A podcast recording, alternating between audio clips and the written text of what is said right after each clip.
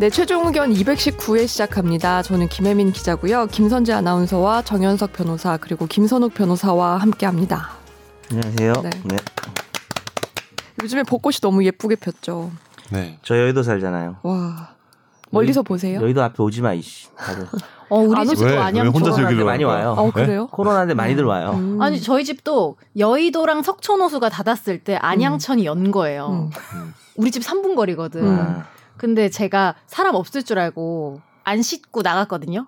음. 유원지인 줄 알았어요. 다 돗자리 펴놓고 와 있나요? 너무 사람 많아서 다시 돌아왔어요. 그냥 아, 바로 네. 이렇게. 여기서 포인트는 왜 안 씻고 다닙니까? 아 동네니까 안 씻죠. 아. 3분 거리인데 왜 씻습니까? 3분 거리에서요. 음, 3분 근데 거리 산책. 요즘에는 가는 거. 마스크 써서 안 씻어서 티가 잘 못 안 나잖아요. 알아보잖아요. 네, 못 알아보고 마스크 끼면 못. 저는- 그래요. 네. 알아보잖아요. 맞아. 네. 그래서 제가 지금 끼고 있는 거예요. 아니 근데 아무도 또 슬펐던 거는 굳이 왜, 약간 굳이 왜 마스크? 나는 약 동네 산책이었는데 사람들은 한껏 꾸미고 놀러 온 음. 느낌이더라고. 그래서- 사진 찍으려고. 네. 음. 그럼 뭐 컴백했어요, 관리인 척하고 그러지 그랬어요. 관리, 공원 관리. 거기 들어가지 말라고 도시관리공단 뭐 이런. 호루라기 불고.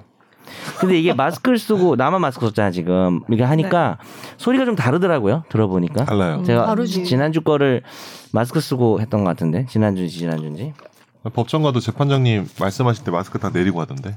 평소에 끼다가 말할 때 딱 내려. 아 말할 때 내려 이렇게 어. 근데 아, 그, 전 그럼 뭔 내렸습니다. 소용이에요? 그러게 그래서 내가 그냥 내려 이러면서 그 어떤 사람은 마스크 쓰고 길 가다가 내리고 네. 기침하더라고요. 그래서 다시 닫고 마스크를 왜 쓰는 용도인지 모르는 사람인 것 같아요. 그 마스크 오래 쓰려고 그렇게 하는 건가? 그게 뭐야? 그런가 그 봐요. 사람. 그런 사람도 꽤 있어요. 그럼 그래요? 그 부장님은 뭐 그런 네. 건가요? 자기만 살겠다. 네, 남한테는 안 옮겨도 자기는 옮겨도 된다 뭐 이런 이적인 거예요? 부장님이네요. 막그 아니 그런 게 아니고 그러니까 순수하시겠는데 본인이랑 잘 맞는데 유유상종 합이 맞아 버리고 아니 그 뭐 이게 잘 안 들리니까 마스크 끼면 확실히 좀 잘 안 그쵸, 그쵸. 들리더라고 약간 울려서 마이크 이게 없어요? 제가 소리 마이크가 있는데 네. 법정에서 마이크 근데 그 마이크 잘 음, 약간 잘 울리지 않아요 법정 마이크 그렇게 볼륨 안 높거든요 아, 그래요? 높지 않아서 그치 뭐 네. 강의하는 것도 아니고 강의하는 높으면 좀 것도 아니라서. 우스워지죠. 예, 높으면 좀 웃겨요 오히려 변호사들 건 조금 크게 해놓는 경우가 그쵸. 네. 있더라고요. 음. 좀 이게 목소리 작은 사람도 있고 하니까 예. 아 근데 지금 확진자분들 중에 법원 다녀가신 분 없죠 없는 것 같은데 지금 아직 안 나온 거 네, 같은데. 안 아, 나왔어요. 나왔으면 아마 벌써 기사 냈을 것 난리 같은데 음. 났어요. 어제 나온 게 이제 유흥주점 아 유흥주점 아니, 선생님은 안 되지만, 네. 초신성인가 뭐 무슨 뭐 근데 뭐, 뭐, 뭐 그룹에 본인 입장이 있더라고요. 본인이 뭐 유흥점 간 게 아니고 뭐 음. 지- 진실인지 변명인지 모르겠지만 그 사람을 만나는 거지. 만나- 어. 유흥점에서 일하는 여성을 따로 이제 지인이라서 음. 연예인이 네, 그 사람 그러니까. 초신성의 무슨 이름이 노, 노바인가 이름이 모르겠는데 그 사람이 노바가 일본에- 초신성 아니야? 슈퍼노바가 저- 저- 어, 잘 초신성 몰라요. 예, 그거 지금 저기요.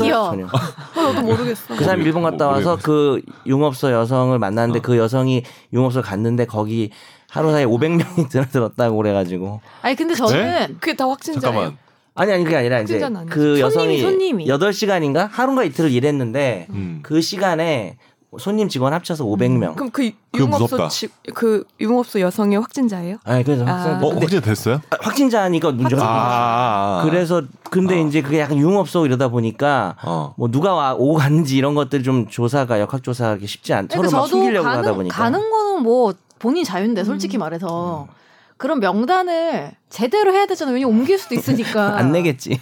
그게 문제지 사실은. 이- 그, 이- 뭐 가고 안 가고 평상시에 문제는 가도 아니라고 문제인데. 생각해요. 네. 맞아. 이럴 때 황금 결제하고 다녀왔으니까. 어. 막 이러면 찾을 수가 없네. 아니 그리고 직원만 100명이라면서요. 거기에. 뭐 하여튼 난 합쳐서 500이라는 얘기밖에 직원이 100명? 음. 와. 많다 아 요즘에 얼마나 크게. 클럽 클럽 앞에도 줄을 그렇게 많이 어, 섰더라고요. 그러니까 뭐 어제 많이 추웠어요. 줄 추웠냐고요? 서 있을 때. 아니 저 어. 얘기만 들었는데 동안이라고 아니, 막 다니던데 아니에요? 아니 아, 그게 아니라 아무 말이나 해. 죄송합니다. 저도 가고 싶은데 참고 아무튼 그게 클럽에 음.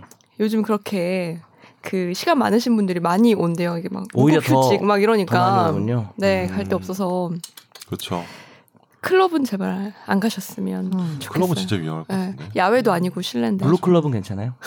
블루클럽 지방에 몇 개 남아 있다. 블루클럽은 아는 사람 있나요? 잘. 나 근데 아는데. 요새 근데 기대 잘 없더라 블루클럽이 그럼 어디까지 남자들도 요즘에는 미용실 가죠. 어, 어디까지 예 그렇죠 어디까진 가도 되는 거예요 좀 너무 이렇게 거리가 가까운 곳은 2미터를 유지할 수 있는데 가면 되지 앞에도 않을까요? 조금 뭐 민들레 영토 이런 데는 괜찮지 않을까요 점점 그 약간 레트로 방송을 지금 인정. 일부러 하신 거예요. 그냥 가지 마. 떠났어. 그런 말 할 거면은 그냥 가지 말고 집에 지금 있어. 지금 무슨 얘기 제가- 하나 지금 예서 PD가 지금 표정 이상해. 예서 PD님은 저기 민들레 영토 못 들어봤죠? 예. 어, 민- 몰라요. 진짜? 난 알아. 뭔지 알아? 야, 네가 아는 게 더 이상하다. 어, 난 왜 나 알지? 줄여서 민토? 나는 98년 3월에 그 이대 앞에 있는 원조 민토 있잖아요. 네. 아, 네, 네. 그게 거기서 미팅을 했던 기억이 너무 선명해. 아직도 나. 3월이 옛날에 그 되면은 캔모아도 있었어. 캔모아. 캔모아 있죠. 캔모아. 캔모아 있었어. 그네 달렸어. 그네. 그네 있는 거. 그네? 그네 달렸잖아. 그네 있었어. 캔모아를 과일 생각해 거. 내가. 과일 빙수. 네. 과일 빙수 되게 먹고 뭐- 그네 타야 돼요. 거기 안에서. 그거 어떻게 알지? 뭐 나 가본 거 같아. 있었어요. 청소 김선재 청소년기 아나운서 아니에요? 어떻게 알지? 어, 나 모르겠어. 신기한데. 있었어요. 캔모아가. 캔모 어떻게 어, 나- 했는지. 알아. 공부 많이 안 했나 봐. 많이 불과, 놀았나 봐. 불과 10년 전 아니에요? 고등학교 음. 때면? 근데 거기 원래 고등학교 근데 때 하시면. 세미나실 있고 이렇게 공부하고 뭐 이런 음. 게 아닌가? 민토는 세미나 하는 데죠. 컵라면 주고 뭐 예. 이렇게 있잖아요. 아, 빵을 갑자기 뭐. 생각난다. 아니 그 빵을 근데 주던가? 어. 캔모아가 다 문을 닫고도 강남역인가에는 계속 있지 않았어요? 되게 캔모아. 오랫동안 있는 그래서 그 캔모아를 지점이 찾아다니는 카페도 있었어요. 아. 왜 없어졌냐 이러면서. 민들레 영토는 진짜 하나도 없나요? 음. 갑자기 궁금하네. 음. 진짜 없는 것 같아요. 아예? 네. 없, 사월 그러니까 우리가 그러니까 전화나 지금 보다. 이런 게 근황 토크인 거죠? 자기 근황을 얘기하는 거 아니고. 있었는데. 민들레 영토의 그냥 민들레 영토 그러니까. 그날 사장님 지금 뭐 하세요? 이러면서 막. 아. 그게 장사 잘 안 됐을 것 같아. 그거 아, 그러니까 캔모아? 남는 게 없다는 얘기. 갯모아 네, 네, 민들레 하나- 영토 그 뭐 공짜로 주는 게 음. 많았죠. 음, 맞아. 이거 음료 한 잔 어. 시키고 몇 천 원짜리 계속 안 컵라면 줬잖아요. 주고 네. 맞아. 영화도 미팅하면서 보여주고. 계속 계속 이렇게 수다 떨고 그립습니다. 미팅은 그냥 괜찮은데 아, 세미나하고 이렇게 뭐 책 읽고 이러면은 답이 없죠. 그러니까 맞아. 자, 어머니. 저희 댓글이 많으니까 댓글을 네, 아울 댓글이 네, 많네요. 빠른 속도로 읽어. 덴남이 이거- 좀 바쁘시겠네요. 많이 하겠습니다. 뭐 빨리 하겠어요. 버벅대겠죠. 네. 막국수는 웃기지 마. 응, 알았어요. 막국수네 님이 다루셨습니다. 김선재 아나운서님 짱. 이게 어떤 면에서 그만하자. 나온 거지? 아 그거. 그만하자. 아, 이거는 저 기부 얘기 아니야. 아, 예, 아니에요. 어, 기부 그거 아, 얘기 맞아요. 아니야. 너 선행- 때문에 기부 선행 얘기 얘기 아닌데? 그만하고 그 기부 얘기 아니라고 하면서 기부 얘기를 또 하게 됐잖아. 아, 진짜. 너 매일 이럴 거면 매주 하자. 안 올래. 아니 못 들은 사람도 있을 수 있으니까. 김선재 기부했대요. 알겠습니다. 일단 어, 거기까지만 하고요. 또 이분이 또 달아주셨는데 안녕하세요. 기생충 특집편에 이렇게 질문으로 동참합니다. 극 중에 최우석, 최우식 씨가 졸업증명서를 위조한 후에 그걸 이용해 과외를 하는 부분에서 이런 의문이 들었습니다. 컴퓨터로 대학교 졸업증명서를 만들어 놓는 것만으로도 제가 되는 것일까? 단순히 재미삼아 만든 게 아니라 나중에 써먹을 목적으로 우리나라 여러 대학교들의 졸업증명서에 자신의 이름이 들어간 가짜 졸업증명서를 자신의 방에서 만들어 놓고 방치해 두었다면 이것도 사문서 위조죄가 되는지 궁금합니다. 좋은 질문이네. 음. 지난번에 할 걸 그랬네. 행사의 목적. 음, 이것 자체도 범죄 범죄. 근데 이게 걸 아시고 아구시고 질문하신 것 같은데 약간 이게 아시고. 예. 행사할 목적이라고. 근데 이- 지금 이 질문 자체가 당연히 위조죄죠. 위조도 되는 거죠. 네, 예. 그럼요. 이 행위 자체를 이제 처벌하는 거예요. 위조죄와 행사죄가 있는 건데 네. 만드는 것 자체가 유출을 안 해도? 그러니까 그렇죠. 그렇죠. 아니죠. 위조 행사죄가 행사의 따로 있으니까. 목적으로. 음. 행사의 목적 언제 쓸지 모르지만 음. 저장만 어, 하면 만 그만해 어디 다른 이름으로 D 저장. 드라이브 할 거야 어디- 어디다 할 거야 그걸 말해 USB 하면 그걸 어떻게 돼요? 말해줘. USB. USB 어. 너 미국에서 내리는 비가 뭔지 알아? 음. 그게 USB야. 야, 그래서 어쨌든 그 요 유죄 유죄가 당연히 되죠. 어, 그죠? 신선한데 USB. 근데 이제 무슨 예술 작품 이런 그리는 사람이 네. 그냥 예술의 목적으로 그리는 이런 건 아예 음. 범죄가 안 되는 뭐 음. 그런 거 옛날에 배우지 않았나요? 형법 시간에. 예. 근데 이게 행사의 목적이라는 게 결국은 이제 추후에 위조, 뭐 변조 행위를 한 후 이후의 정황을 보면서 판단할 것 같아요. 검사나 그렇긴 하겠죠. 판사도. 예, 예. 음. 실제로 자신의- 행사까지 가야지. 자신의 방에 만들어 놓고 막 여자친구한테 자랑했어. 이 정도. 어. 그건 그건 찌질한 행동이라서 좀 맞아야 되는 거고요. 예, 예. 너무 많이 사랑한 죄네요. 너무 사랑한 죄. 내가 널 사랑한 죄. 죄송합니다. 예, 또 영화에서는 없던 장면이긴 하지만 만약에 과외 선생이 학생의 성적을 대폭 향상시켰고 그래서 목표했던 대학에 가게 되었는데 아 위조를 했는데. 위조했는데 음. 나중에 우연찮게 과외 선생이 사실은 학력을 위조했다는 게 발각이 되었다면 학생의 부모가 과외 선생에게 사기죄로 고발하는 게 가능할까요? 음. 어, 좋은 질문이에요. 아니 근데 성적 올렸는데 사기죄로 고발은 안 할 것 같긴 한데 법적으로는 사기죄 되는 거 아니에요? 왜냐면은 그 기망행이라는 게 내가 이 사람이 뭐 연대, 뭐 서울대, 고대, 뭐 뭐 이런 그 대학의 학생이 아니었다면은 그 그쵸, 과외 교사로서 채용을 안 했으니까. 돈을 네. 안 줬을 거 아니에요. 예. 근데 그게 위조를 했으면 경제적 이익을 취득하기 네. 위해서 이제 결정적으로 인과관계에 있는 어떤 속임수를 썼다면은 네. 사기죄가 될 수가 있는데 네. 뭐 결국은 뭐 그런 문제 아닐까 이게 피해가 있는 건지 네. 네. 음, 이렇게 해가지고 애 성적이 오르면 사실 부모 쪽이 피해가 없다고 볼 수도 있는 거잖아요. 음, 딱 이런 상황은 좀 애매한 것 같아요. 이런 거는 제가 어? 보니까 성적이 수많은- 안 오르면은 피해가 있는 거고. 성적이 안 오르면 그것도 사실 인과관계는 없지만 네, 그때는 네. 확실히 어. 뭐라고 얘기를 할 수 있겠지만 네. 음. 무슨 뭐 뭐 그런 학벌 좋은 사람한테 과했다고 꼭 애가 성적이 오르는 맞아요. 법은 없으나 그렇죠. 음. 뭐 근데 만약에 역으로 성적이 되게 많이 올랐다면은 음. 법원 판단 받을 것 같아요. 실제 사기죄 판례들을 보면은 음. 결과적으로 사기를 쳤지만 음. 뭐 별 차이가 없는 경우에는 또 무죄가 나오는 경우도 있고 그러니까 기망행위와 손해 사이의 인과관계가 그쵸. 없는 부분. 그쵸. 근데 어. 제가 고등학교 때 수학 과외를 한 적이 있는데 어. 지금 생각해 보면은 그 선생님이 위조였던 거. 사자야. 아 네가 과외를 받았다는 어, 거지. 짧게 받은 선생님이 있었는데 여자 음. 선생님이었는데 음. 어, 음. 어땠어? 서울대 뭐 공대 출신이라는 거예요. 음, 음. 근데 뭐 기계를 막 들고 와요 아, 그건 아니고 수업 시간에 예, 요즘에 내가 만든 그냥 로봇이야 공대가 다 기계를 만드는 생각 버리세요. 건담 만들고 막 그러지 주부를 않습니까? 하다가 공대생들한테 욕 먹겠네요. 음. 주부를 하시다가 다시 이제 과외를 하고 있다 이런 식으로 얘기를 했는데 음. 너무 이상한 게 계속 서울대 맨투맨 입고 다니고 일부러 나한테 막 서울대 연필 노트 음. 사주고 이러는 거예요. 그거 약간 약간 의심이 되긴 한다. 근데 왜냐하면은 어, 학생 때 다닐 때는 맨투맨이나 이런 거 막 과잠 이런 거 입지만 음. 내가 졸업하고 한참 막 10년 넘게 지났는데 나이가 서울대 있어서 맨투맨을 입고 다닌다는 게 일단 그, 선- 그 선생님이 그 당시에 나이가 몇 살이었어요? 한 30대 후반? 근데 그거 이제 우리보다- 과외 시작하기 전에 안 했어요? 그거 네. 원래 다 조- 졸업 증명서 떼잖아. 떼서 안 했어요. 아니야, 아니야. 왜냐면 나도 대학교 어머니가 다닐 잘 때 나도 대학 다닐 때 과외할 때 믿음이 내가 충만하시네. 졸업증명서 떼서 준 적 별로 없었던 것 같은데. 그냥 왜냐면 근데 아름아름으로 이렇게 음. 어. 소개를 하니까 근데 뭐 그냥 이상하지 뭐 않아요? 그지 뭐 그래 예, 그 그랬던 거 과외 같아요. 받을 이상한 때 것 뭐 같아. 그런 거 네. 했었어요. 아니, 제가 과외 할 때도 그건 안 했어요. 그치. 근데 할 때나 그게- 받을 때 나도 다. 음. 그게 그 근데 지인 통해서 할 때 안 했고요. 그게 무슨 어플 같은 거 있잖아요. 사이트도 아. 있고 그 친구들 그런 거 할 때는 다 했어. 그러니까 어플을 음, 중개 이용해서 사이트. 과외를 하는 어, 시대였어요. 중개 저는 사이트. 그런 적이 없는데 친구들은 아, 그랬거든요. 친구들 그렇구나. 네. 아, 벌써 그, 어, 그게 그때도 어. 그 없었고. 사이트에서 미리 그걸 자료를 다 요구해요. 음. 아. 등록할 때. 미리 네. 캡처해가지고 이렇게 올리고 막. 네. 그래요. 네. 근데 의심스럽지 않나요? 근데 그게 뭐 그러네요. 성적이 성적이 올랐나요? 올랐나요? 줄수 있어. 성적이 올라 아, 중요하죠. 성적이 올랐나요? 올랐어. 네. 그대로였어. 아 됐어요. 그래요? 음. 이렇게 선물을 줄 수 있는데 근데 공식 이게 짝수공식 말해봐요. 약간 아니. 모티베이션을 주려고 근데 그게 아니고 티는 좀 어, 웃기다. 티를 입고 다니고 그런 아, 게 그냥 너무 자주 보여줘요. 있는 거야. 근데 일단은 뭔지 알지? 그게 정확하게 어, 아니라 네가 자꾸 의심의 눈을 보내니까 입고 오시는 거야 일부러. 아니 그때는 진짜 몰랐어. 학생 이거 그때는 하나 살 수 있나? 그때는 이래가지고. 진짜 의심 없이 어우 감사합니다 받고 뭐아뭐 입고 다니는구나 했는데 지금 생각해 보니까 갑자기 이제 핵소름인 거지. 뒤돌아 어, 지금 보니까 생각해 보니까 핵소름. 뭔가 뭐 이상한 그렇게 거야. 음. 매일 와서 뭐 서울대 서울대 거리냐 맞아. 이거지. 응. 근데 그 2000년대 그 맨투맨티 그렇게 입고 다니고 그러지 않았는데 학생들? 왜냐면 그, 그 서울대 가방 이런 것도 안 메고 다녔어. 오히려 요즘은 티 이런 거 안 메고 과자만 다녔다니까. 있죠, 학교별로 많이 입어요. 네. 모든 어, 학교들이 아니, 이대는 근데- 저기 패딩 되게 예쁘던데. 근데 네. 졸업생이 몇 년 지나고 나서 그걸 아, 입어. 안, 안 입지. 음. 그러니까. 웨이브. 그리고 그것도 있다니까. 그게 매- 변호사님 말처럼 과잠은 우리가 단체로 주문해서 뭐 이름도 음. 새기고 하잖아요. 요새는 팔에. 유행하대. 근데 그 맨투맨은 내가 나중에 학교 가 보니까 기념품 샵에서 사는 거였다니까. 후생간. 기념. 어, 후생관 가요. 그래서 뭐 제가 갔잖아요. 아, 갔어요. 갔으니까 어, 뭐 그만해요. 네. 그분도 저기 다 사정이 있었겠죠. 사기죄로 고소하지 다 않았어. 계획이 있고 그분도 공소시효가 지났어요 네. 지금. 공소시효 지났겠다. 맞다. 고소도 안 돼. 맞아. 전학교 갔어. 사기 같네.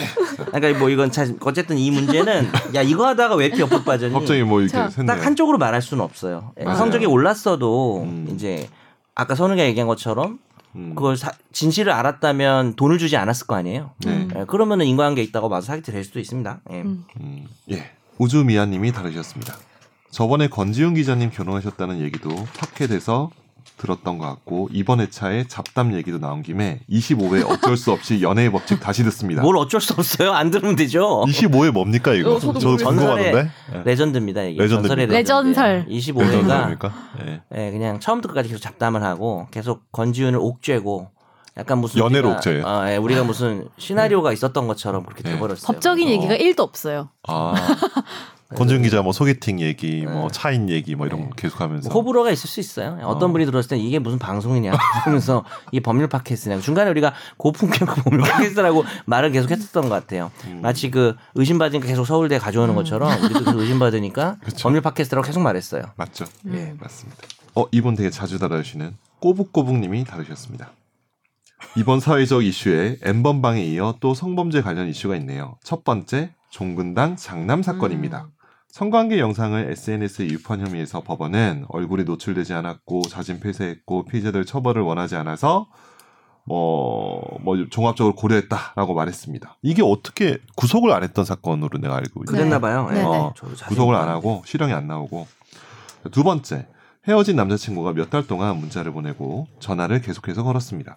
하루에 문자를 500통 넘게 보낸 날도 있었는데 검찰은 이게 협박이나 공포감을 주는 내용이 아니었다며 범죄 혐의가 없다고 판단했습니다.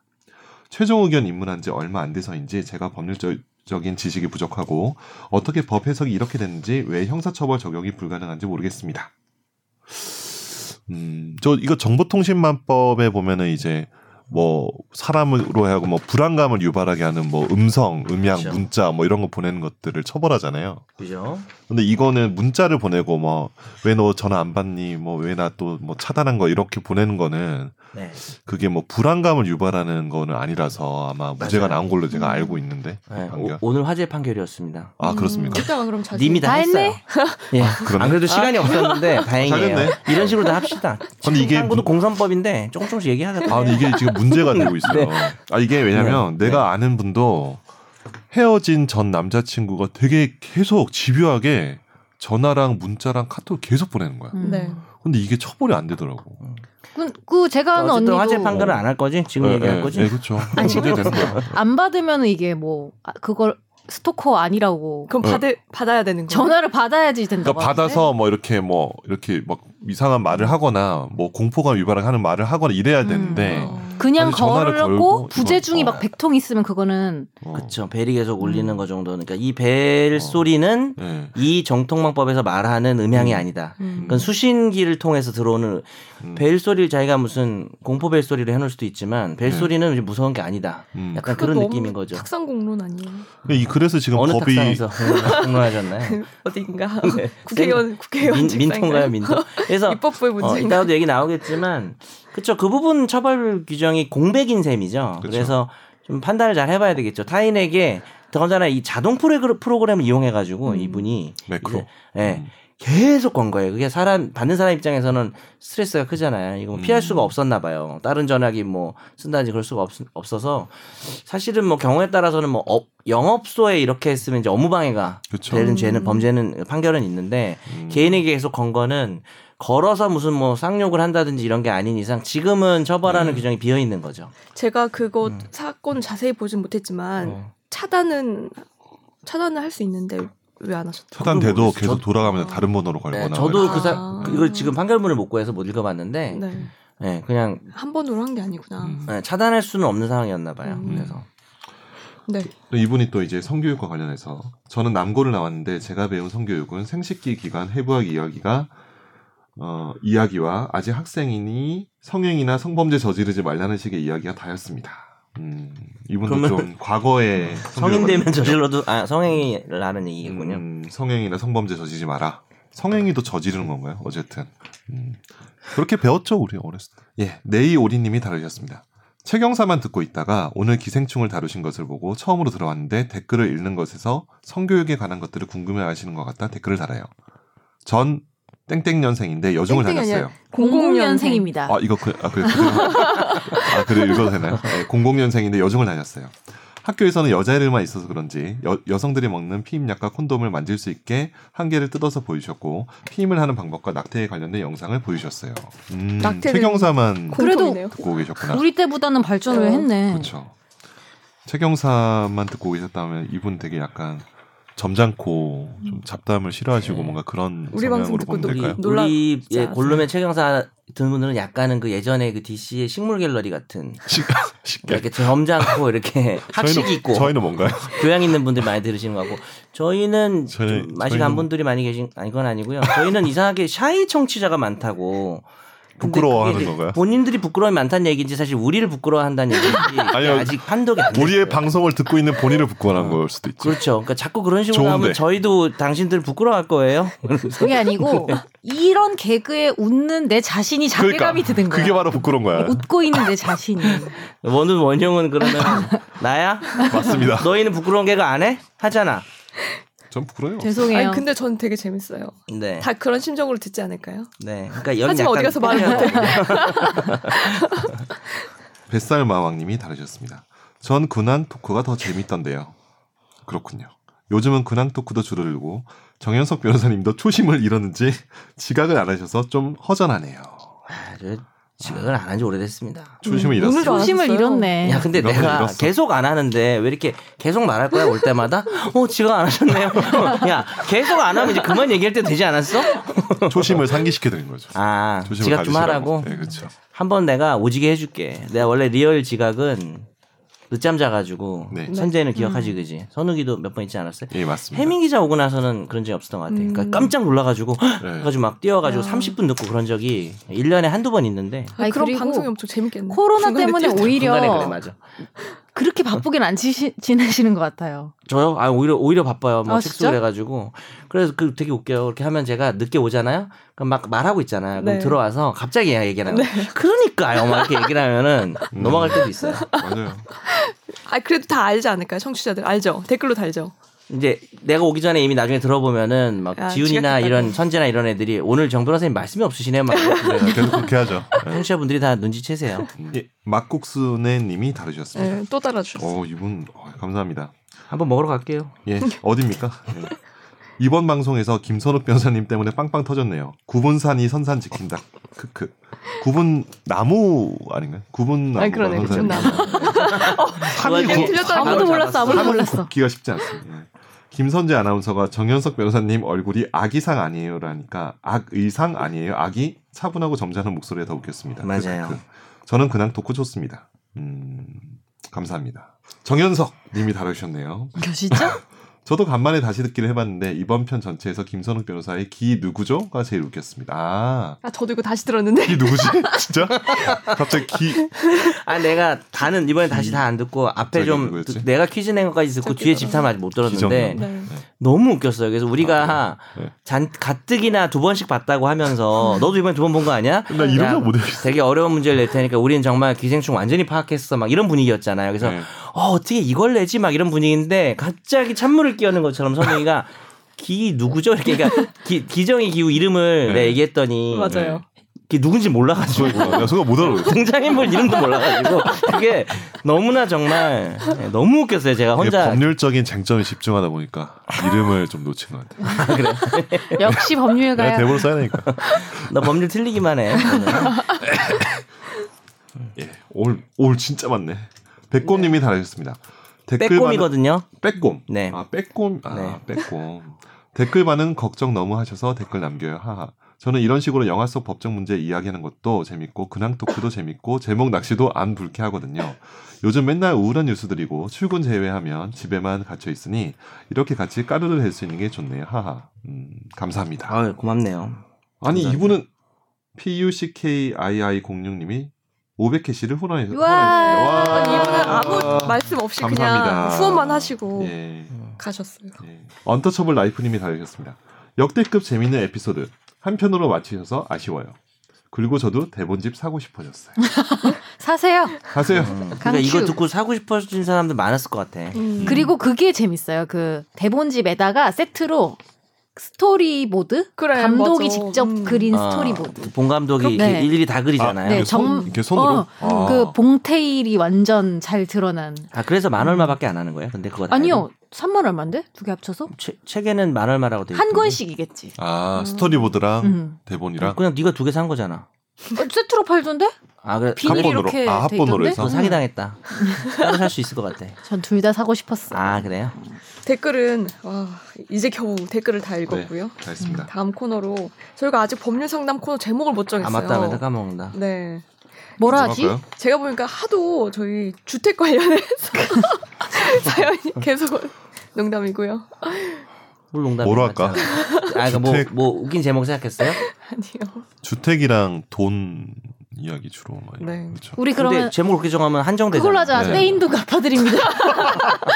어때? 저희가 코너 제목 뭐 떼인 돈 금융정보에서 갚아드립니다. 이건 네. 받아들입니다지 원래, 어. 그지? 맞아. 아, 네. 아 갚아. 최종 우리 갚아주려면 더 아, 많이 우리가 갚아야 갚아주면 더 달라요. 죄송해 못 최종 갚아요. 최종 추심센터 어때요? 좋은데? 최종 신용 정보. 그러니까 우리가 재산 다 조사해 주는 거야. 현장 나가가지고 역학 조사하고 다 하는 거지. 마스크 끼고 음. 네, 마스크 끼고 그죠.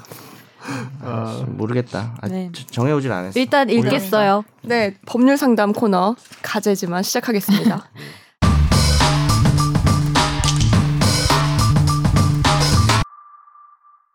안녕하세요. 최종 의견 애청자입니다. 타다편을 듣다가 조금 발끈해서 의견을 보내봅니다.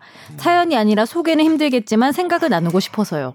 타다가 편법적으로 택시와 동일한 사업을 한 건 맞지만 서비스를 제공한 타다와 이용한 고객들이 만족을 했다면 가능하도록 법을 정비, 법을 정비하는 것이 맞지 않을까요? 세금을 더 내게 해서라도요. 아예 못하게 하는 결정은 택시업계의 목소리만 고려한 결정이라고 생각합니다. 서비스의 품질이 아닌 기존 사업자의 권리가 우선이라는 판단은 더 많은 수의 사용자 권리를 무시하는 결정이라고 보입니다. 타다의 서비스가 혁신 산업이 아니라고 하셨는데 배달의 민족과 같은 서비스는 어떻게 생각하시는지 궁금합니다.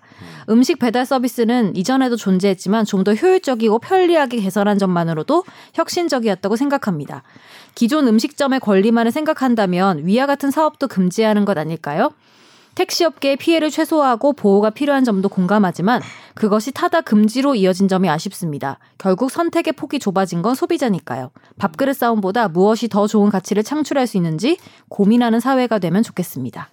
예, 뭐 음, 강청할 좋은 만한 의견 감사합니다. 음. 의견이시고. 근데 타다가 아예 못하게 했다기보다는 네. 맞아요. 그, 거부했어요. 타다 아, 그러니까 쪽에서. 그 음. 택시처럼 너네도 그 음. 허가 면허죠 어, 그 면허. 음. 면허를, 면허를 받고 그 음. 거기에 대한 비용을 지불하면 할 수 있다고 했는데 음. 그냥 안 한 거죠. 그렇죠? 그러니까 우리는 면허를 얻어야 될 만한 그런 업종이 아니다. 네. 라는 식으로. 근데 실상은 이제 택시처럼 운영되고 있는 거고 이제 배민하고 비교를 해보자면은 어떤 사업 영역이라는 게 이제 면허제, 허가제, 뭐 음. 인가제 이런 것들이 만들어 놓은 건 사실 이유가 있거든요. 그게 이제 경제 질서나 어떤 이런 것 때문에 특정 숫자로 이제 규율을 해놓는 거고 좀 더 나가면 이제 전문직 같은 경우 는 의사나 변호사 이제 자격증이 있어야 되는 거고 이런 그 변호사법이라는 게 이제 사실은 변호사 자격이 없으면은 재판에 참여해서 남들을 대리할 수 없게 한 건데 네. 이것도 사실은 내 자식이 로스쿨 나왔는데 어, 로스쿨 다니고 있는데 아니면 법대 나왔는데 이래가지고 내 문제를 잘 알아서 어 실제로 변호를 사실 변호사보다 더 나은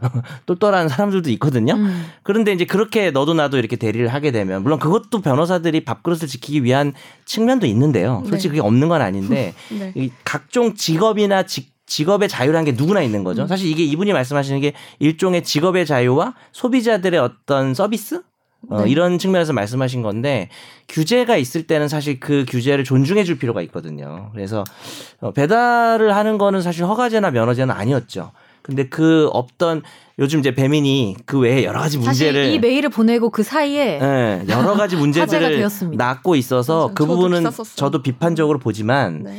어, 일단은 배민이 처음에 시작을 한 거 자체는 타다하고는 좀 다르게 봐야 되지 않나. 음. 어, 배달을 할 때 면허를 받는 거로 국가가 사회, 사업을 규제하고 있었던 건 아니잖아요.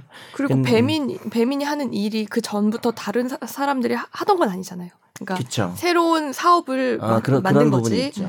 택시처럼 포화 상태에 있는 업 어, 사업에 그렇죠. 뛰어든 건 아니죠. 그러니까 너무 또 타다를 반대하는 얘기인지 모르겠는데 예를 들면 이런 거죠. 의사 자격이 있어야 치료할 수 있는데 네. 아, 나는 의사를 하는 게 아니라 그냥 나 이 사람 건강을 봐주는 거다.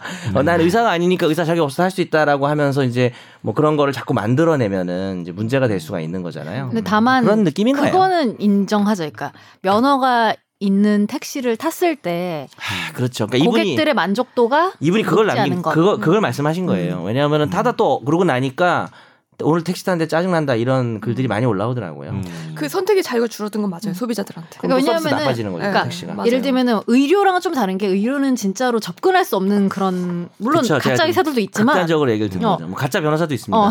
저 보지 마세요. 네. 어 그렇지만 의심의 눈초리 의심의 눈초리 합리적 아무튼 의견. 근데 어, 타다 아니고 변호하다 우리 변호사 하려고요. 자격증 안 받았죠. 여기 시작할 때. 봅시다. 저 네 가져왔어요. 다음 주에 저 받읍시다. 가져왔어요. 저 다음 있- 다음 주에 있습니까? 가져올게요. 근데 다음 주 잠깐 쉬어야 될 것 같아요. 기정이한테 부탁을 좀 해야겠네요. 서울대 문서위 조합과 아니 그래서 뭐 이런 저는 거 없나? 이번에 배달의 민족 그것도 보면서 어디까지를 약간 공적인 걸로 볼 것인가가 진짜 뭐 애매한 거 공공배달 앱 이런 얘기도 어, 나오니까. 그러니까. 음. 어디까지 그거를 알아서 하고 어디까지 공공의 측면으로 볼 것인가가 음. 네, 하여튼 아, 어려운 거. 기본적인 방향은 최대한 저는 공적 서비스가 많아지는 게 최선이라고 생각합니다. 모든 게 음, 음. 사실은 그래요. 그래요? 네. 아, 하종은 님이 오랜만에 아. 사연. 주셨네요. 어, 다들 이분 잘 지내셨나요?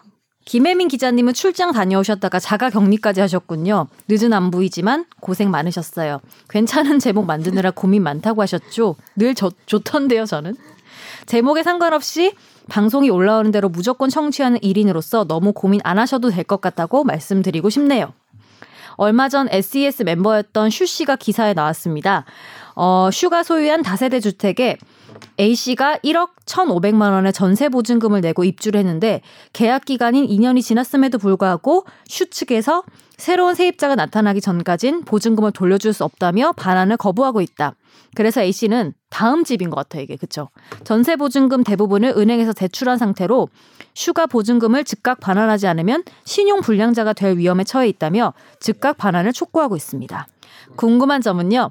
혹시 이렇게 보증금을 제때 반환하지 못하는 경우를 대비해서 기사엔 안 나오지만 A 씨가 계약 당시에 꼭 취했어야 하는데 빠뜨렸을 것으로 추정되는 조치는 없을까요? 세입자 입장에서 할 수 있는 일은 다 했는데도 불구하고 이런 경우가 발생하기도 하는 건가 싶어서요. 늘 말씀드렸던 내용이긴 한데 일단 등기부 보시고요. 등기부의 저당권이나 가압류 같은 거, 가처분 이런 것들이 나와 있는지 보시고 이제 깨끗한지 확인하신 다음에 어, 전입 신고를 하시고 임대차 계약서를 우체국 같은데 법원 같은데 들고 하시면은 몇천 원 받고 확정일자 를 찍어줍니다. 그래서 음. 그 날짜가 본인이 보증금을 받을 수 있는 그 순서가 되기 때문에 아직 깨끗한 상태에서 내가 딱 받아놓으면 내가 1등이니까 뭐 이 집 팔아 경매에도 최소 5억은 나오는데 뭐 보증금이 3억이면은 충분하겠죠 당해세 같은 거 음. 빼고도 음, 근데 그리- 동사무소 확정일자인데. 아 또 주민 주민자치센터에서도 확정일자 아마 그죠, 그게 제일 간편하지 어, 좋은 얘기죠 예. 주- 근데 주민자치센터 가서 확정일자 받는 게 제일 제일 편- 간편한데 네, 간편하니까 네, 이제 전신고 할 때. 뭐 같이. 우체국이나 법원도 되죠 예. 하긴 되니까 어. 이- 그리고 계약 만료 전에 몇 달 전에 세입자가 미리 말을 해야 돼요. 계약 그러니까 계약이 끝나더라도 네 그러니까 계약이 2년이었어요. 네. 계약 기간이. 네네네. 근데 그 계약 기간 만료되기 전에 세입자가 나 이번에 계약 만료되면 나가겠다라고 미리 말을 해줘야 아니요, 그럴 돼요. 필요는 없고 아. 이렇게 돼요.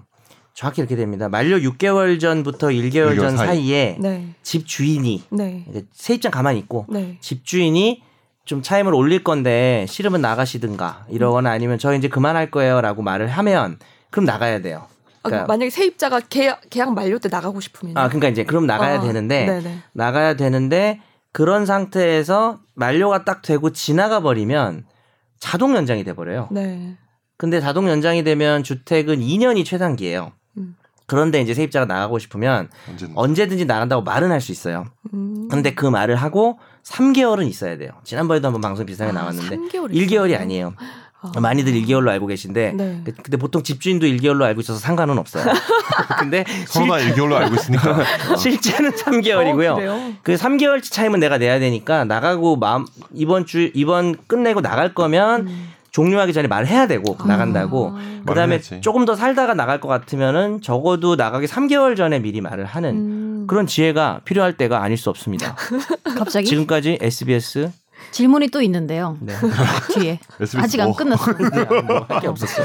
은행에서 대출한 돈으로 전세 보증금을 마련했는데 만약 계속해서 집주인이 반환을 거부하는 바람에 실제로 세입자가 신용 불량자가 되어버리면 A 씨는 슈에게 당신의 보증금 반환 거부로 인해서 내가 신용 불량자가 됐으니 보증금과는 별도로 이에 대한 손해배상 청구 가능할까요? 제가 하는 사건 중에 딱 이거 똑같은 케이스 있는데 은행한테 돈 빌려가지고 전세 보증금 넣었는데 음. 계속 집주인이 얹히는 거야. 자기가 돈을 받은 기억이 없다는 거야. 네? 자기는 돈 1억을 받은 적이 없다. 근데 충격이지. 지금 이게 실제 소송에서 있었어 있었던 일이야. 아, 근데 진짜. 1억 내역이 있을 거래 내역이 있을 거 어, 아니에요? 있는데 자기는 1억을 받은 기억이 그럼 없다고 그거는- 할머니가 법정에서 오셔서 난동을 한번 부리셔서 음. 개- 그래서 당연히 진짜 의심은 이체가 네, 이겼지. 됐는데 예. 치매신가? 어, 그래서 2심 근데 할머니 가 항소하셨어. 그래서 2심 가 있어 지금. 어. 근데 지금 할머니 음, 저- 변호사 없어요? 변호사 있었어. 그 변호사 변호사 뭐래요? 변호사 있는데 변호사도- 제어가 안, 제어가 안 되는 거예요. 변호사도 뭘 맡았는지 기억이 없대요. 그러니까 제어가 안 되는. 거예요. 아, 그런 사건 마, 맡으면 안 되는 거 아니에요? 아 근데 또 그러게. 또 네. 이게 돈, 아, 뭐 맞게 돈을 또 된 찰랑찰랑 흔들면 또 경위를 모른 상태에서 뭐라고 말은 못하겠지만은 네. 예. 그 정도 되면 안 맡았어야 되지 않나 하는 생각도 좀 드네요. 네. 네. 할머니가 지금 저- 계약서도 있고 은행 그렇죠. 오락가락 거래 내역이 하시는데. 있는데 그걸 있는데. 봐?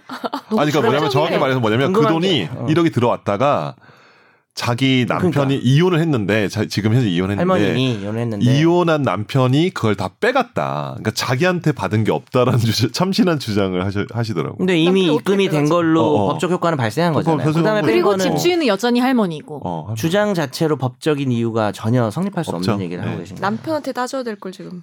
남편 상대로는 이미 그 수많은 형사 고소를 하셨어요. 아 음. 아 이거 너무 어쨌든 내 익명이니까 네. 본인 어, 문제는 의뢰인은 안 되지. 아니니까. 예, 예, 그 할머니가 이걸 익명이니까. 들으시진 않을 거예요.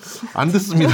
들을 리가 없어요. 예. 할머니 또 이건 있어요. 의외로 챙겨 들으시나 지난번에 208회 말이야 이러면서 내가 성대보다 더 성대하네. 잘하는데 이러면서 뭐 명예훼손으로 명예훼손으로 이거 걸린 한번 거 더 하고 막 할머니가 아 근데 실제로 지금 그 저희 의뢰인이 그것 때문에 은행에서 음. 그 통고 들어오고 다른 데서 막 압류 들어왔어요. 왜냐면 돈을 받아서 갚아야 되는데 네. 그럼 청구 가능한 거예요? 손해배상이? 지금 사실 그, 그게 좀 고민이에요. 이게 인과응이 있는지 어머네. 모르겠어. 왜냐면 자기가 다른 돈이 있었으면 신용불량자가 안 될 수 있잖아. 예. 근데 돈이 없어가지고 그리고 그렇긴 해, 문제가 맞아요. 받아야지. 그러니까 인과응이 있는 거 문제가 아닌가? 신용 불량으로 인한 손해를 산정하기가 또 쉽지도 않아요. 그게 어려워. 내가 네, 뭐 그게 어려워. 천만 원이 빠져나가면 그게 손해인데 근데 우리는 근데 그 신용불량자 안 네. 됐지. 대출이 전세자금 대출 아니에요? 맞아요. 그러면 되는 거 아닌가? 내가 전세자금 때문에 빌린 건데 전세자금 못 돌려받아가지고. 그래서 그렇죠. 지금 전세 그 그래서 은행이 그러면은 그 사고가 터지는 거거든요. 네. 그러면 은행이 그 보증 기관에다 돈을 받 청구해서 돈을 받아요. 음. 그 보증 청구 보증 서울 기관에. 보증보험이나 뭐 이런 데다 음. 이제 청구해서 돈을 받으면 그 보증 기관이 이제 세입자한테 돈 달라고 하는 거죠. 내가 은행에 너 대신 음. 돈 갚았으니까 돈 내라. 그래서 이러면서. 그것 때문에 내가 뭔가 못 갚아서 발생한 연체이자 이런 건 당연히 손해가 되는데 그건 손해되죠. 네. 이 네. 신용 불량자가 된 손해도 저도 인정은 돼야 될 것 같은데 금액을 예, 어떻게 음. 산정하기 좀 산정하기 애매한 것 좀 같아요. 힘든 것 같아요. 3등급과 10등급의 차이는 뭐 얼마다 이런 식으로. 근데 그것 때문에 뭐 대출을 못 해가지고 다른 걸 못 했다 이러면 인과관계가 있는지 그것도 좀 고민을 해봐야 되는데 음. 어, 이거 쉽진 되게 않아요. 좋은 지적입니다. 숫자는. 네. 숫자 좋은 금액을 질문이에요. 정하기 쉽지 않고. 어, 지금 이분 질문 하나 더 있죠? 네, 하나 더 네. 있어요. 하루라도 보증금 반환이 늦어지면 지연 이자 지급 문제가 발생할 텐데 보증금과 더불어 이자를 받으려 할 때 세입자가 직접 이자를 계산해야 하는지도 궁금합니다. 몇 퍼센트의 지연 이자를 받아야 하고 하루하루 달라지는 이자는 어떻게 계산하는지 착오가 생길 걸 막기 위해서라도 법무사나 변호사의 조력을 구하는 게 일반적이고 상식적인지도 궁금합니다. 이 정도는 변호사, 법무사 필요 없을 것 같고. 그 5% 아니에요? 네, 연 5%죠. 상사가 아니 이분 지금 영업하는 게 아니라 주택이니까 음. 연 5%고 그다음에 특별히 약정한 게 아니면 그다음에 지난번에 말씀드렸는데 지금 이게 주인한테 못 받는 보증을 말하는 거죠. 그러면은 아 지금 이분 지금 이분 사연이 아니지 이거 슈 얘기하는 거지. 음. 어, 나, 남의 걱정해 주시는 그런 분이죠. 이런 분 환영합니다. 저희가 막 웃으면서 얘기할 수 있거든요. 본인 사연이면 저희가 웃었다가 갑자기 탈룰라되고 뭐 이렇게 아. 그렇죠. 되는데 예, 예. 음. 그래서 연 5%고 근데 이제 그 세입자가 이 인도 의무를 이행하는데도 보증금을 안 줄 때 이제 지연 손해가 그쵸. 붙는 거고 음. 세입자도 버티고 있다면 지연 손해금 받을 수 없습니다. 방을 빼줘야 돼요. 음, 음, 그쵸. 맞아. 그러니까 저번 주에도 임차권 말씀하셨죠. 등기 명령 신청해서 그런 얘기 했었죠. 예, 그죠, 예, 그죠. 예. 또 살면 또 차임도 내야 돼요, 사실. 음. 어, 그이 방송을 가- 이제 같이 진행하면서 듣다 보면 앞으로 부동산 계약은 진짜 문제가 없을 것 같아요. 없을 네, 뭐. 쓸것 같죠? 네, 뭐. 없을 것 어, 저 얼마 전에 나- 부동산 사기당했어요. 같아. 진짜? 농담. 농담이에요. 예. 자 저희가 어, 그 어, 메일 주소 사연은 어 읽으시는 메일 거. 주소 한 번만 네. 읽어주세요. 어, 저희 최종 의견 메일 주소는요. 오랜만에 사이가- 읽는 것 어, 같은데요? 되게 오랜만이야. 몇, 지금 몇 대를 건너뛴 것 같은데. 근데 사연은 계속 들어오고 있다는 거. 메일 주소는 파이널 골뱅이 sbs.co.kr입니다. 네, 사연 많이 보내주시고요. 그러니까 우리가 그동안 사연이 안 들어왔던 게 꼭 우리가 이렇게 얘기하잖아. 아, 안 읽어서 안 들어왔어. 이렇게 네. 얘기하는데 읽어도 안 들어올 땐 안 들어오고요. 맞아요. 안 읽어도 지금처럼 이렇게 많이 음. 들어올 수가 있네요. 네, 어, 저희가 화제 판결 코너는 오늘 시간상 건너뛰고요. 집중 탐구 코너로 넘어가겠습니다.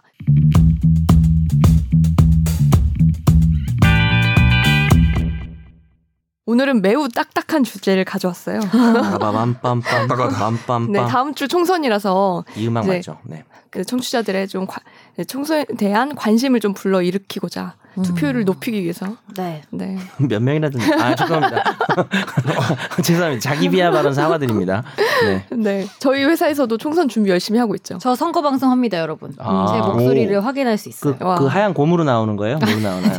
아니고 그 돌아, 돌아다니는 저희 있잖아요. 투표로 있어요. 네. 아. 아, 올해 투표로 없습니다. 아, 없어요? 그 투표로? 저작권 문제로 어. 올해 투표로 말고 더 귀여운 애들이 나와요. 투표로가 캐릭터 이름이에요? 네, 투표로라고 곰 이름이에요, 투표하는 그 곰돌이 하얀 있었어요. 걔가 아, 날라다니고 네. 막. 아 저작권 문제가 있어요? 저작권 문제가 있어서 어, 그럼 뭐 어제 코카콜라 쪽에서 그게 얘기한 아니에요. 거예요? 그 일, 일본 어떤 그 무- 디자이너분이 직접 음. 디자인한 건데 아마 그게 계약 기간 끝났을 거예요. 아 네, 표절이 할수 아니라 이제 있어요. 기간이 네. 끝나서. 네, 그래서 정말 더 귀여운 아이들이 나오고요. 오. 아 진짜요? 네. 뭐 대충 조금만 힌트 주면 안 돼요? 어우 진짜 기대된다. 너무 귀여워서 혹시 둘리 아니에요? 아니, 너무 귀여워. 둘리 아니고 너무 귀엽고 다들 물어봐요. 로봇, 로봇 찌빠. SBS의 CG에 대한 기대치가 너무 높아져서 맞아. 아 음. 그쵸 SBS에 좀. 너네 기생충하지 이런 얘기들이 많아요. 근데 아, 기생충 좀 기생충이- 유행 네. 지났어요. 어, 기생충이 아니라는 건 말씀드릴 수 네, 있어요. 기생충 지금 아, 조금 뭘까? 이제 조금 메인- 구태의연합니다. 메인 바이폰이 뭔지가 제일 궁금해요.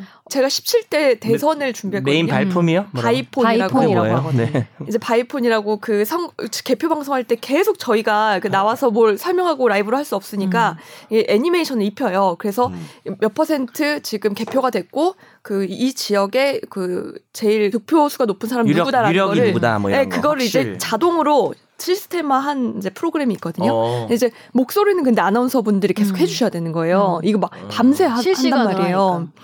근데 그 언제 아세요? 저는 4시부터 6시. 어, 사실은 개표가 안 된 상황에서 그러네. 투표율 바이폰이에요. 아, 사- 음. 출구조사 이런 거. 그럼 두 시간만 하면 끝이에요? 저희가 2시간씩 돌아가면서 오후 이번에는 4시 6시. 뭐 오후 4시부터 투표도 6시. 끝나기 전이구만. 음, 음. 그쵸. 그때부터 시작해요. 그러니까 출구조사도 못할 이때는 때는 네. 그거예요. 이제 투표율.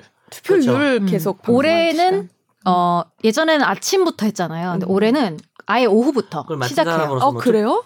투, 투표율이 어. 뭐 좀 높아질 것 같으니까 낮아질 것 같으니까. 높아져야 하지 않을까? 이번에 코로나 때문에. 음. 음. 오히려 음. 투표율이 낮을까봐 되게 걱정이 많잖아요. 음, 맞아요. 음, 투표를 합시다. 음. 집에만 있다 나가서 하지 않을까요? 오히려 투표를 모르겠네. 음. 그랬으면 좋겠어요. 어디 네. 놀러 못 가시니까 그죠? 음. 네. 그래서 제가 우선 진짜 간단하게 이번 4.15 총선의 특이점을 몇 가지만 정리해서 말씀드릴게요. 이번부터 이제 최초로 18세 이상 대한민국 국민들 투표가 가능합니다. 근데 만으로 18세니까 그러면 고3 고3인데 4월에 생일 지나려면 좀 생일 앞선 애들. 4월 16일 어. 이전 출생자들 네. 2002년 4월 16일 어, 이전 3학년 한 반에서 약간 어르신 같은 애들 있잖아요. 그쵸. 2월, 3월생 크고. 이런 애들. 네. 고등학생의 투표 이게 또 신기하다. 음. 2월만 요즘에도 그 빠른 생 그 되죠. 그러면 2월은 벌써 2월까지는 음. 또 지금 고3 애들도 대학생이잖아요. 빠른이 있나? 그걸 모르겠어요. 아, 그게 진짜 이제는 없는 것 같은데. 어. 음. 넣을 수도 있는데 되게는 안 넣죠 요새는. 그래서 그쵸. 네, 음. 학교 안 잘. 그래서 이제 음. 애들끼리 놀리고 그럴 것 같아요. 어. 야, 넌 투표 못하지? 난 한다. 뭐 이렇게 되지 않나? 어. 그 투표를 할 수 있는 이 청소년들의 숫자가 54만 명 정도 되고 전체 유권자 1.2%. 네. 그다음에 4, 50대 유권자의 비율이 제일 높대요. 여기 사- 제가 이걸 준비한 건 여기 40대 분들 아, 계셔서. 계셔서 어. 그다음에 30대 저희는 그다음에 젊은 10대. 방송 30대.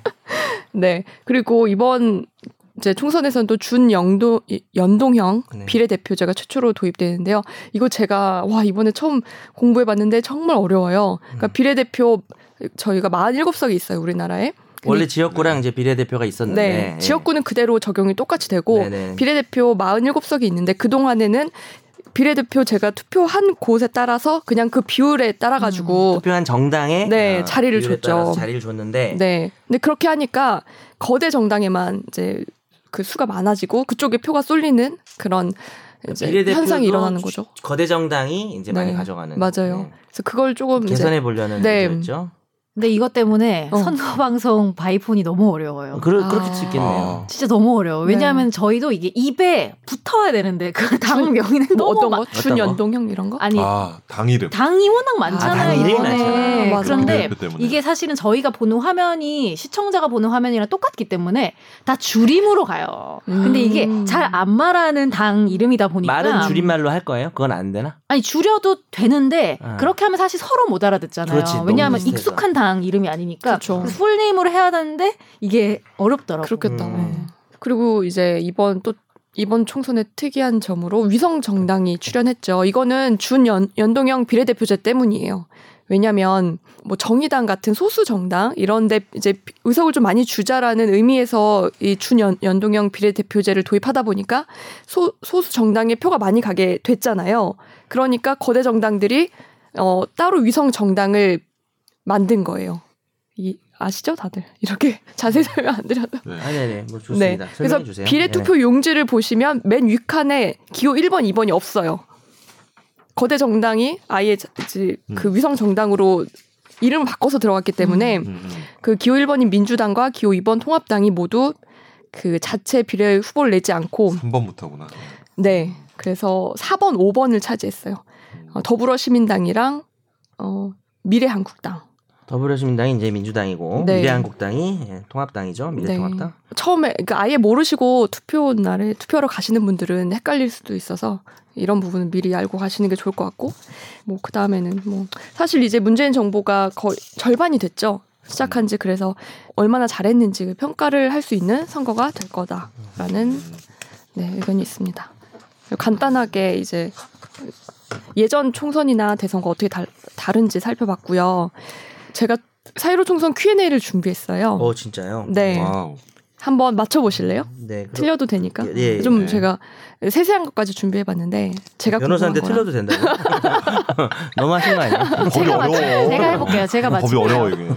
자 이번 그 저희가 이제 맨날 그 투표소에 갔을 때 우리가 어디까지 어 아, 투표소에 가기 전이다. 선거운동을 일반 사람들이 어디까지 할 수 문제 좀잘 네. 있는지. 내주실래요? 아, 죄송합니다.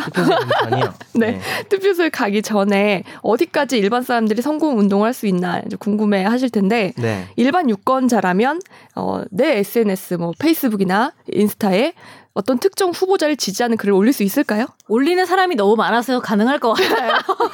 정말 단체 카톡방 이런데 올리시는 분들이 많고요. 네, 음. 맞아. 말아서 왠지 가능할 것 같다는 생각이 들어요. 맞아요. 그래서 자기 그 SNS에는 특정 후보자 지지하는 글을 올릴 수 있어요. 다만 이제 오프라인에서 어깨띠를 하거나 표차를 하거나 피켓 등을 들고서는 선거 운동을 할 수 없습니다. 공무원은 돼요? 안 되죠. 공무원 네, 안 되죠. 공무원 안 되죠. 음. 그러니까 선거 운동을 할 수 없는 자라는 그 규정이 또 따로 있어요. 엄청나게 많이 음. 있습니다. 어, 그리고 특정 후보자를 비방하거나 허위 사실이 적시된 글을 SNS로 공유하는 것도 안 돼요. 음. 이거 네. 이미 그러면 카톡방 다 털릴 수 있, 지 않나요? 아 저는 엄청나게 그리고 많은 궁- 카톡- 궁금한 네. 게 맞아요. 이게 되면은 이번 주 금토가 사전 투표잖아요. 음. 음. 그러면은 그 기간은 뭐 상관없나? 이런 사전 선거랑 실제 음. 선거 네. 당일까지 그 네. 기간이 있잖아요. 네. 원래 선거 운동 기간이 있고 이제 선거 기간이 따로 음, 있는 음. 거죠. 근데 지금 근데 말씀하시는 선거가- 건 선거 운동 기간 말씀하시는 음. 거예요. 근데 선거가 갭이 있잖아요. 그 네. 사전 투표랑 그 사이에는 뭐 상관없나요? 똑같나요? 어차피 선거 기간 개시일부터 선거일 전일까지가 선거 운동을 할 수 있기 근데도 때문에 선거 운동 기간이지. 어, 음. 사전 투표하는 날은 뭐 할 수 있는 거죠. 선거 네. 운동을 사실. 음. 그렇죠? 그 선 그날만 선거 운동 못 하고 음. 다시 하고 이건 아니기 음, 때문에. 음, 음. 예. 그다음 문제도 쉬운데. 그러나 이제 그날도 기표소 안에서 뭐 사진을 찍는다든지 뭐 그러면 그건 안 안 되는 되죠. 거죠. 네, 예. 그걸 그걸 다음 문제로 낼게요. 어, 부의 표시나 엄지척 네. 인증 인증이 자- 가능할까요? 투표 날 예. 아니면 족발 표시 이렇게 사- 세 개. 가능할까요? V 표시나 이- 엄지척이요. 네. 홍진영은 될 것 같아요. 홍진영은 왜 되죠? 쌉소리야. 아, 어, 엄지척. 엄지척 죄송합니다. 엄지 엄지척. 다들 아시는데 지금 말씀 안 하시는 거죠? 예, 이게 그냥 박 참여하기 싫어서 그래요. 이거 하세요. 안에 아, 미안해요. 미안해요. 네. 농담이고요. 하자. 아, 합시다. 글쎄요. 음. 선거 일주일 전인데 하자. 네. 연속 둥절. 선욱 갸우뚱. 이게 4년 전까지만 해도 안 됐는데 포- 포기했다. 답한다. 네. 그만 받아줄래? 근데 네. 이번엔 됩니다. 오, 부의나 정말요? 네 엄지척 다 특정 기호를 연상시켜도 몰랐네. 네. 선거 당일까? 아니, 저는 모르겠습니다. 그러니까 이거니까 아닙니다. 선거 당일 얘기하는 거예요. 네, 당일 선거 투표할 투표하는 때. 그날. 네. 아, 투표소 안에서 투표 용지를 찍는 건 여전히 여전히 보면 불법이고요. 안 되고. 네. 아, 그리고 이번에 또 18세 미만 그 18세에 그딱 달한 학생들 얘기를 좀 해볼게요. 네. 고2거나 네. 고3인데 이제 4월 16일 이후에 2002년 태어나는 맞아요. 4월 16일. 맞아요. 요건 이제 우리가 그때 지난번에 아청법 했는데 아청법은 그 나이 되는 1월 1일이 지나면 다 일률적으로 보는 법이고 음. 그렇죠. 이 법은 이제 생일을 보는 법이기 음, 때문에 네. 마침 생일이 4월 15일인 애들까지는 투표를 할 수 있는 거죠. 음. 2000 몇 년생이냐? 2002년생. 2년. 아 맞아요. 2002년 4월 15일생 여러분 축하드립니다. 음. 와, 정말 그림같이 걸리셨네요. 그러니까 아, 그런데 4월 17일생이 특정 정당 후보자를 비- 아. 지지하거나 반대한다고 SNS에 올려도 될까요? 그러니까 이제 투표는 못 하는데 네. 선거 못하는 운동을 애가? 할 수 있냐라는 거죠. 네 맞아요. 어, 막 할 수 있을 것 같은데 그냥 생각. 어 잠깐만. 그러니까 투표권은 일부러 없고 틀려. 그냥. 네. 투표가 없는 사람도 선거도 할 수 있는 거 아닌가? 있을 것 같아. 왜냐면은 그래? 난 있을 것 어차피 같은데. 그런 식이면 난 답을 어, 안. 글쎄요. 당신도 바보들 아니에요? 말하면서. 아 저도 몰랐어요. 근데 18세 미만은 선거권이 없고 선거 음. 운동도 할 수 없대요. 예, 못해요. 아니 그냥 네. 선거 운동을 할 수 없는 자에 네. 아예 그 나와 있습니다. 네 어, 올린 근데, 글을 근데, 근데 그 약 그러면은 음. 우리 아빠가 예를 들면 출마를 해. 음 그래도 못 해요? 근데 이제 그거는 저도 그 모르- 배우자까지는 되고요. 네. 그다음에 직계 좀비소까지도 돼요. 아 음. 그래요. 그래서 선거 운동을 할 수 없는 자가 좀 몇 가지 알려드리면 외국인이 못 하고요. 네. 어. 외국인 못 해요? 어, 샘 해밍턴 귀화했나? 어, 귀화 안 했으면은 못 해요? 못 해요. 음. 외국- 진짜? 어, 선거 운동을 할 수가 없어요. 아예. 근데 진짜?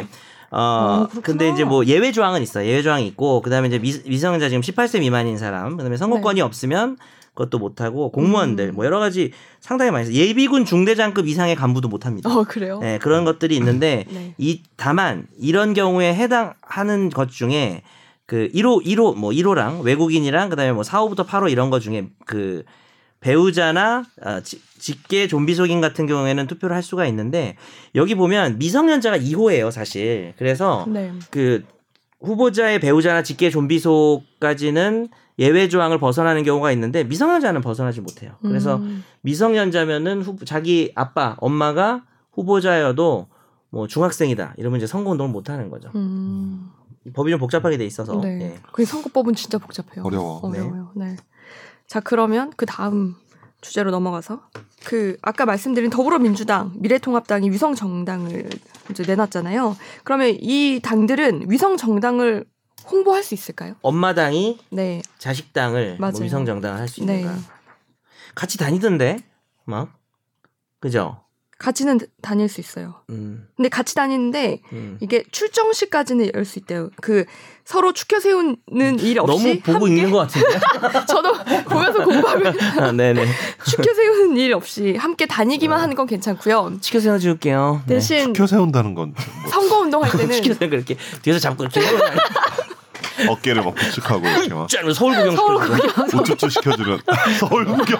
부산 후보인데 막 서울 구경 시켜 주고 아, 서울 구경. 부산 후보인데 진짜. 서울 구경 시켜주고. 네. 김혜민 기자랑 그때 둘이 얘기했는데 다음 회식 때 서울 구경 누가 한쪽이 시켜주기로 했어요. 진짜로 아, 네. 음. 나 충분히 했어. 안 할래. 뭐 서울 구경 어, 어, 릴 서울 때 구경 충분히 했어요. 아버님이 팔힘이 좋으신가 봐요.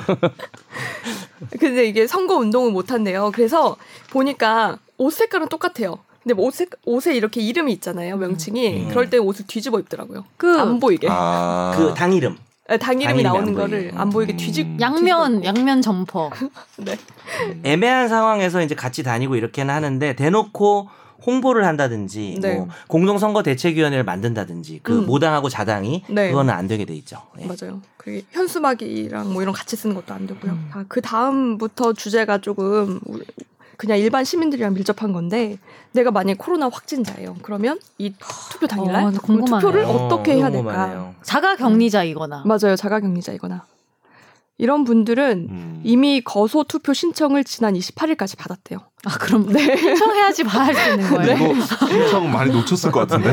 그죠? 방송을 좀 늦게 한 거 아니에요? 우리가 좀 그러네. 지난주에 짧게 단신으로라도 나갔어야 되는 거 아닙니까?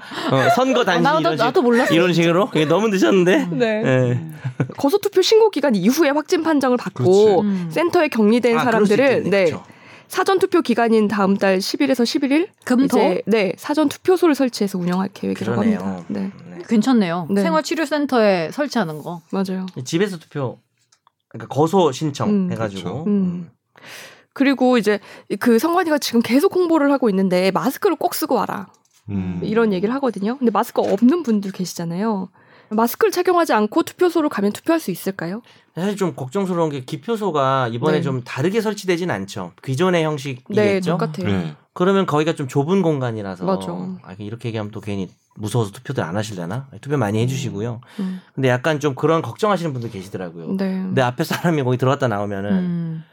좀 무섭긴 그쵸. 하죠. 마스크 안 했을 때는. 네. 음. 음. 선관위에서 유권자가 선거 당일에 마스크를 쓰지 않았다고 해서 투표권을 막을 수는 없다고 네, 했대요. 법적으로 그럴 것 음. 같아요. 네. 뭐 마스크 안 했다고 중요한 이 투표 음. 선거권을 침해할 막을 수는 없을 것 같아요. 네. 음. 근데 이번에 뭐 손 씻는 것도 다 구비해놓고 손 세정제도 음. 마스크는 줄 수는 없겠죠, 그죠? 음. 마스크를 주면 좋은데. 그래서 그 한 지자체가 안산시가 투표 당일날 그 투표하러 오면 마스크를 주겠다라고 했었어요. 음, 안산시에서 네, 음. 그랬는데 선관위에서 선관위에서- 문제를 삼았죠. 네 선거법 위반이라고. 음, 그럴 음, 수 있는 거죠. 네. 근데 저도 어제 밤에 라면 먹고 새벽에 편의점 가서 초콜릿 사러 갔는데요. 나 이렇게 살도 될까요? 아니 근데 어쨌든 갔는데 편의점 딱 집 앞이니까 그냥 갔어요. 마스크 마스크를 끼고. 안 쓰고. 음. 근데 편의점 문 앞에 마스크 안 쓰면 출입금지 이렇게 오 써 있는 어, 맞아 그거 봤어요. 그래가지고 아 이거 네. 어떻게 너무 떠- 걱정돼가지고 네. 어떡하지 하고 딱 문을 열었는데 숨을 안 쉬면 괜찮죠. 아. 1분 정도. 네. 그 알바생부터 네. 술 취한 아저씨들 뭐 아무도 마스크를 한 명도 안 쓰고 있어서 제가 무서워서 거기는 잠깐 해방군, 나갔다가 거기는 좀 뭐 이따 좀 해방 들어갔어요. 코로나 해방군가요? 그리고 술 취해가지고 아이 담배 뭐 있어 막 시끄럽게 어. 떠들고 막 침 튀는 발음 있잖아요 막 네. 알바도 그냥 그냥 마스크 안 끼고 막 되- 마스크 턱에 걸고 음. 얘기하고 있더라고요 근데 본인을 위해서라도 나갈 때부터 쓰세요. 왜냐하면 엘리베이터 타면서 걸리는 오. 사람도 있잖아요. 그쵸, 그쵸. 아파트에서. 예. 그럴 수도 있지. 음, 쓰고 나가세요. 엘리베이터가 정말 유- 위험한 거. 그래서 계단으로 다니려고요 아니 아니 수근 몇 층인데? 7층이요 살 빠지겠네요. 아, 안 빠지더라고요 근데 지금 요새 법원은 마스크 안 끼면 아예 출입 안 시키는데. 음. 금지죠 음. 아예 그래서 공공 내가 아는 어떤 분이 음. 기관은? 불출석 처리된 적이 있어요. 음, 형사 마스크 없어서. 사건에서 이제 갔는데 변호사 마스크 안 끼고 마스크 안 하고 하니까 법정에서 이제 경위가 음. 판사님한테 물어보더니 그 정말 다음 기일 또 정해 줄 테니까 오라고 하면서 아. 그때 불출석 처리했어. 아 요 건물 건물은 들어왔고 아, 건물은 들어왔는데 법정을 못 들어왔구나. 그 법정 안에 폐쇄 공간이니까. 네, 폐쇄 공간이니까 음. 못 들어오겠어요. 문 밖에서 이렇게 얘기하면 안 될까요? 뭐, 얼굴- 얼굴만 창문 내밀고 있잖아요. 그러니까 Do you wanna build a snowman? 이러면서 그때 판사가 저리가 변호사 오케이 바이 죄송합니다 이거 왜 했을까요 제가 이거는 좀 약간 좀 많이 선을 많이 넣은 것 같네요. 네. 알겠습니다. 한두 번 넘나요? 그럼 밤늦게 편의점 안 가는 걸로 앞으로 그쵸. 네. 하세요. 왜 갑니까? 다이어트도 할 겸. 네. 네. 왜 가셨습니까? 라면 드시려고 가- 라면 내 때문에 가셨나요? 셀룰라이트를 왜 당신이 관리합니까? 겸사겸사 예, 좋잖아요. 관리 좀 해야 돼요 미치겠어요. 아까 몇 킬로라고 하셨죠? 방송 네. 전에? 앞에 숫자가 좀 인상 깊긴 했어요.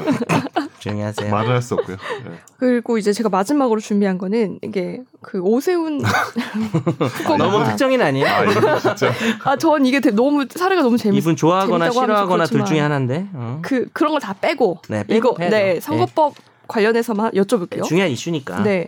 이분이 그 지난해부터 올해까지 설 추석마다 그 거주하는 아파트 경비원들께 청소원들도 계세요. 다섯 명한테 수고가 많다면서 5에서 10만 원씩 총 120만 원씩을 드렸대요. 음.